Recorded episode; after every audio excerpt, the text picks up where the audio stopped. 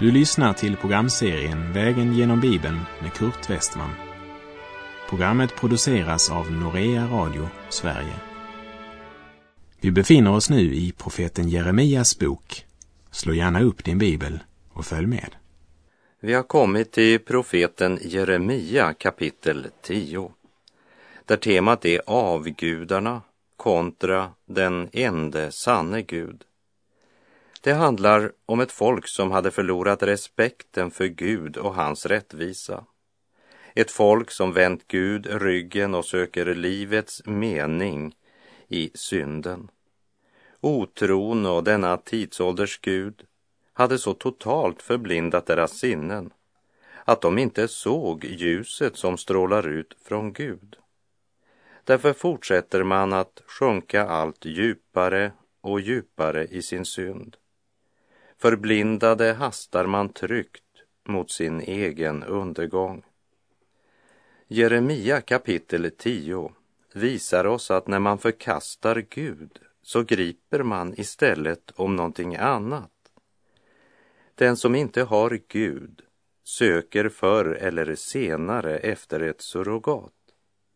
Det är det Paulus talar om när han i Romarbrevet 1, verserna 21 och 22 skriver Fastän de kände till Gud prisade de honom inte som Gud eller tackade honom, utan förblindades av sina falska föreställningar, så att mörkret sänkte sig över deras oförståndiga hjärtan.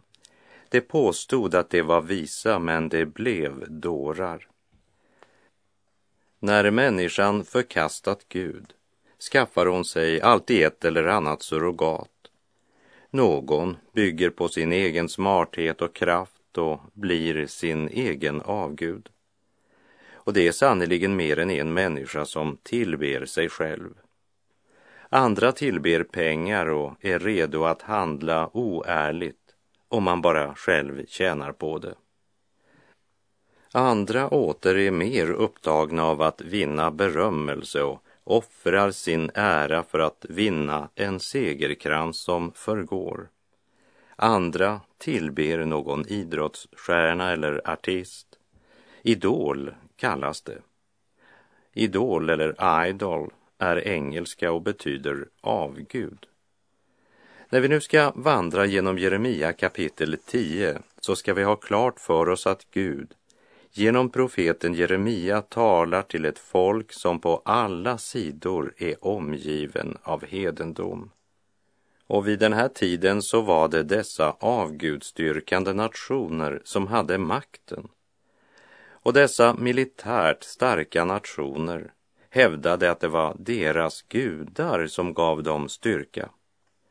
Och eftersom människan efter syndafallet alltid varit svag för det som är synligt för ögat och registrerbart av vårt förstånd, så hade denna kompakta indoktrinering av hedendom i mycket stor grad påverkat Israels folk. Och många av Israels barn föll för frestelsen att likna de hedniska folken vars styrka verkade så imponerande. Gud har sett allt detta. Inget har passerat obemärkt för den himmelska tronen. Långt tidigare i historien när Balak, kungen i Moab, ville få profeten Bileam att förbanna Israel, så profeterade Bileam bland annat följande om Israel. Se, det är ett folk som bor för sig självt och inte anser sig likt andra folkslag, som det står i fjärde Mosebok 23, vers 9. Gud hade utvalt detta folk, helgat det, det vill säga avskilt det, för att de skulle vara hans egendomsfolk och vara ett annorlunda folk. Men man lyssnade inte till Guds vilja utan valde istället att följa sina egna bedrägliga hjärtan och sina egna själviska tankar. Gud hade sagt, ni ska inte vara som andra folk. Ändå var det just det de verkligen strävade efter, att bli som alla de hedniska nationer som fanns runt omkring.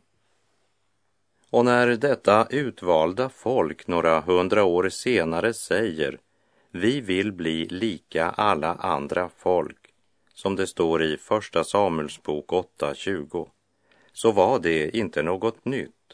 Så var det redan på Jeremia tid. Folket valde att följa med strömmen och det folk som vänder Gud ryggen och väljer att följa med den breda stora strömmen börjar snart tillbe det skapade istället för skaparen. Man förkastar den ende sanne Gud för att sedan ersätta honom med gudar man själv har gjort. Och det kallar man att vara upplyst. Men som Jesus sa i Matteus 6.23 om nu ljuset i dig är mörker, hur djupt är då inte mörkret? Och på Jeremia tid hade tron på Gud ersatts av vidskepelse. Istället för att leva i gemenskap med Gud och vandra i hans ljus levde man på en lögn och hade sin glädje i mörkrets gärningar. Men Gud har något att säga det folk som han utvalde och kallade sitt folk, men som har förkastat Gud. Vi läser i Jeremia 10, vers 1 och 2. Hör det ord som Herren talar till er, ni av Israels hus. Så säger Herren, ni ska inte ta efter hedna folkens sätt så att ni skräms av tecken på himlen därför att hedna folken blir skrämda av dem. Olika fenomen på himlen har alltid intresserat människan. Och där tron på Gud går ut, där går vidskepelsen in. Det ser vi i vår tid av tidningarnas många horoskop. I en gudlös kultur är det verkligen marknad för horoskop. Precis som på Jeremia tid försöker många också idag att inrätta sina liv efter himlakropparnas rörelser. De vill veta under vilket stjärntecken de är födda. Och veckotidningarna, ja, de skriver om detta som om det skulle vara sant. Gud varnar sitt folk och säger, ni ska inte vandra på samma väg som hedningarna. Eller som Paulus skriver till de troende i Rom Romarbrevet 12.2. Och anpassa er inte efter den här världen, utan låt er förvandlas genom sinnets förnyelse, så ni kan pröva vad som är Guds vilja, det som är gott och fullkomligt och behagar honom. Vi läser Jeremia 10, vers 3 och 4. Ty folkens seder är förgänglighet ett träd i skogen hugger man ner och hantverkarens händer formar det med yxan. Med silver och guld pryder man det och fäster det med hammare och spik för att det inte ska falla omkull. Även gudar gjorda av trä, formade av människor, tillber man. Och det finns lika liten orsak att frukta dessa hemlagade gudar som att tro på stjärnskrocken. Men efter syndafallet har människan varit beredd att tro på nästan vad som helst, bara inte på den ende sanne Gud, Abrahams, Isaks och Jakobs Gud. Vi läser Jeremia 10, vers 6. Ingen är som du, Herre, du är stor och stort och mäktigt är ditt namn. Det finns ingenting som kan jämföras med den allsmäktige Gud. Hur dåraktigt är det väl inte att vända sig bort från Gud och börja tillbe det skapade runt omkring eller vända din blick emot horoskopens stjärnskrock. Och i vers 11 förkunnar Herrens profet att de gudar som inte har gjort himmel och jord skall utrotas från jorden och inte finnas kvar under himmelen. Och från vers 17 profeteras om den kommande fångenskapen, det vill säga om syndens konsekvens. Vi läser Jeremia 10, verserna 21 och 22. Ty herdarna är oförnuftiga, de söker inte Herren. Därför hade de ingen framgång och hela deras jord har skingrats. Lyssna, något hörs, se det närmar sig. Ett stort dån kommer från Nordlandet för att göra Judas städer till en ödemark, till en boning för schakaler. Gud erbjuder frälsning, men människan vill inte höra. Johannes skriver i Johannes 3, vers 19 och 20. Och detta är domen. Ljuset kom till världen och människorna älskade mörkret och inte ljuset eftersom deras gärningar var onda. Ty var och en som gör det onda hatar ljuset och kommer inte till ljuset för att hans gärningar inte ska avslöjas. Men eh, syndens konsekvens måste man till sist skörda. Ty syndens lön är döden, men Guds gåva är evigt liv i Kristus Jesus vår Herre, står det i Romarbrevet 6.23.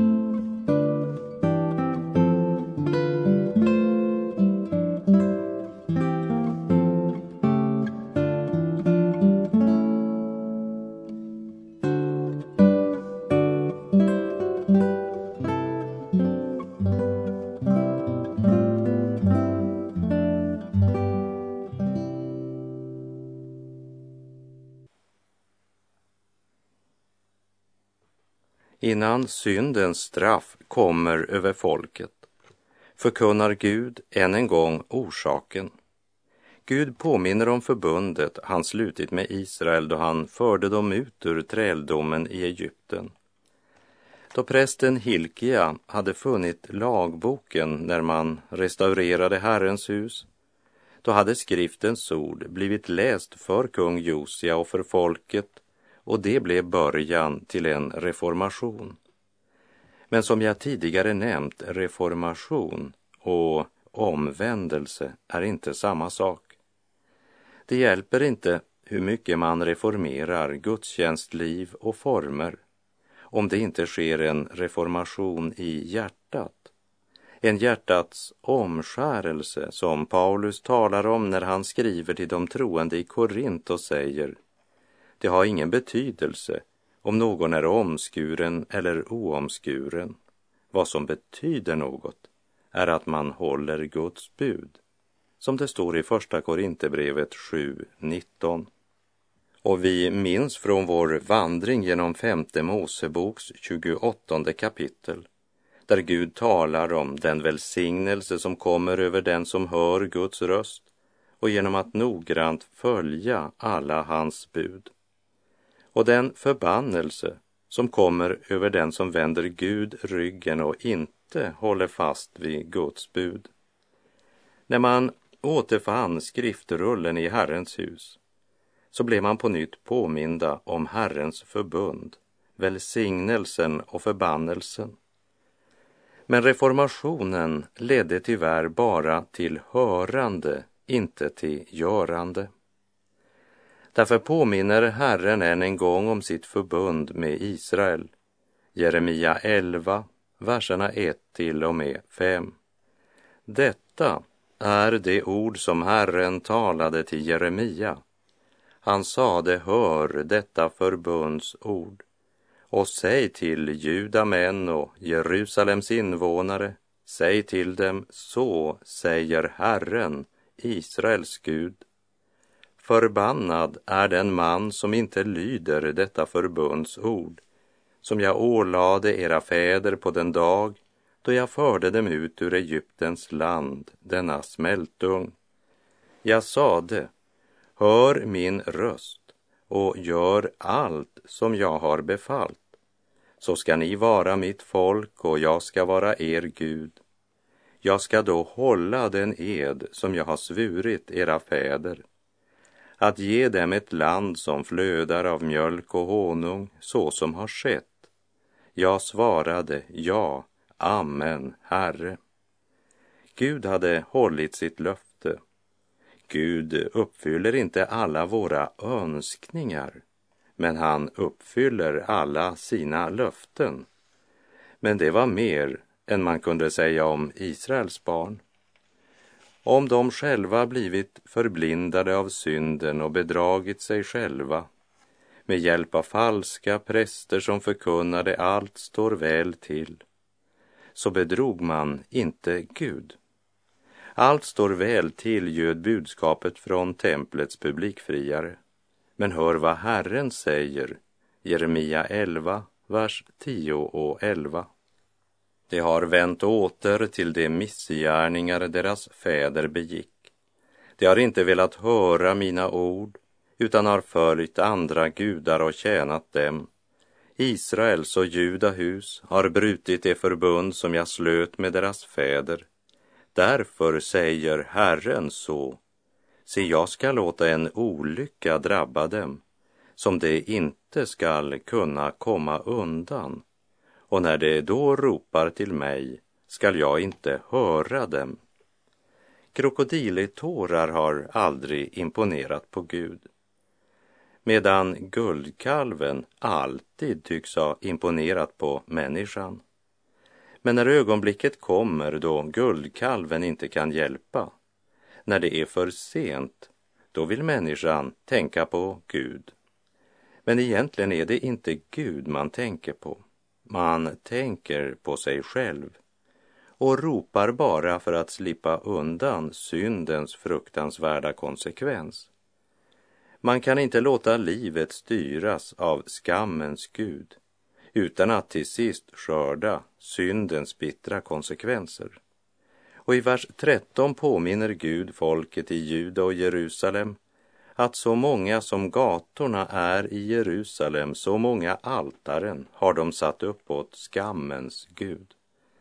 Då borde inte Guds straffdom komma som någon överraskning. Men när en blind leder en blind så blir båda lika överraskade över att de hamnade i den grop som andra så ivrigt försökte varna dem för, men som de inte trodde fanns. Men när man väl ligger i gropen kan man varken förneka den eller komma upp ur den. Vilken obehaglig överraskning.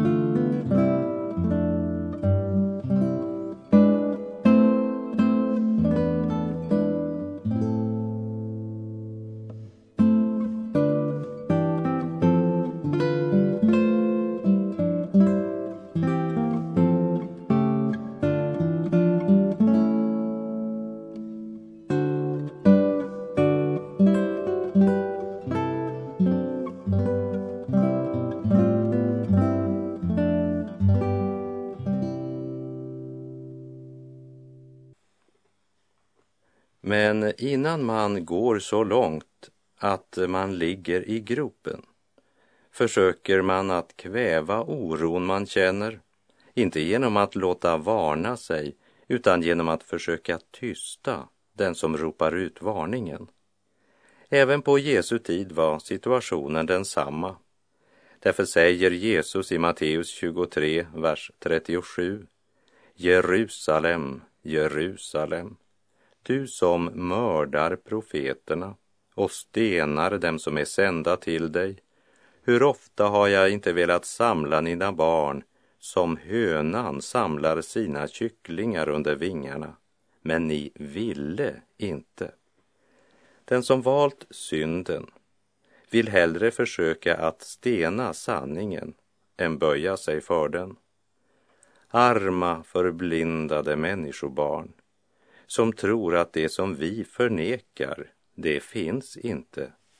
Så var det redan på Jeremia tid.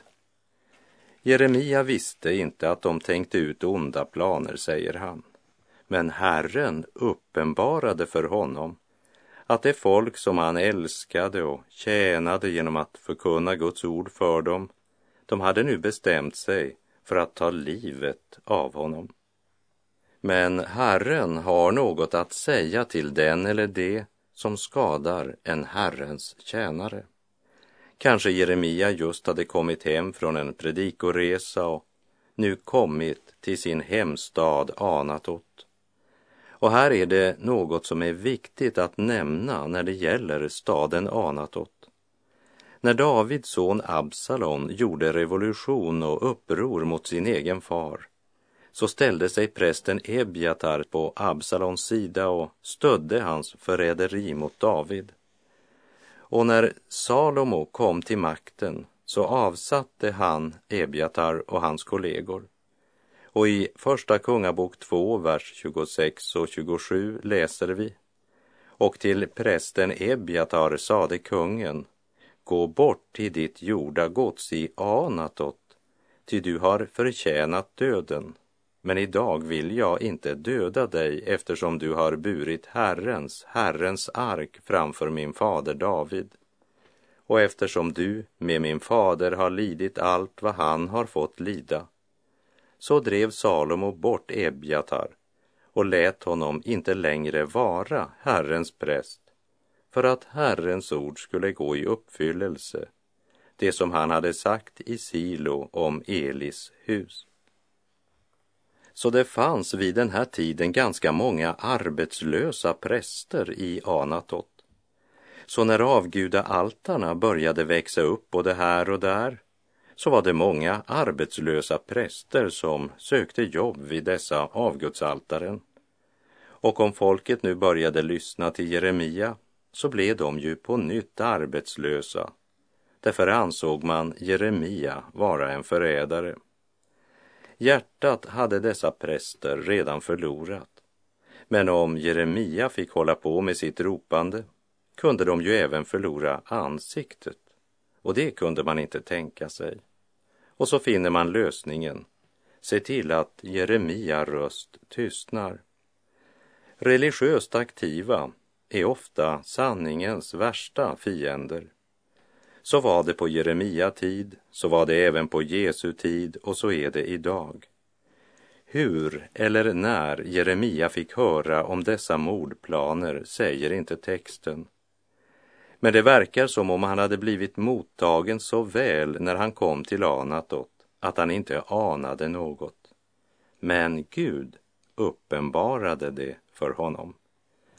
Och när han konfronterar folket i Anatot så säger de om du inte vill dö så ska du sluta att profetera i Herrens namn.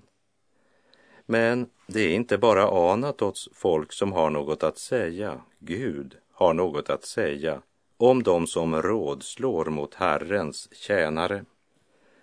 I slutet av vers 20 bad Jeremia att Gud skulle hämnas på hans fiender.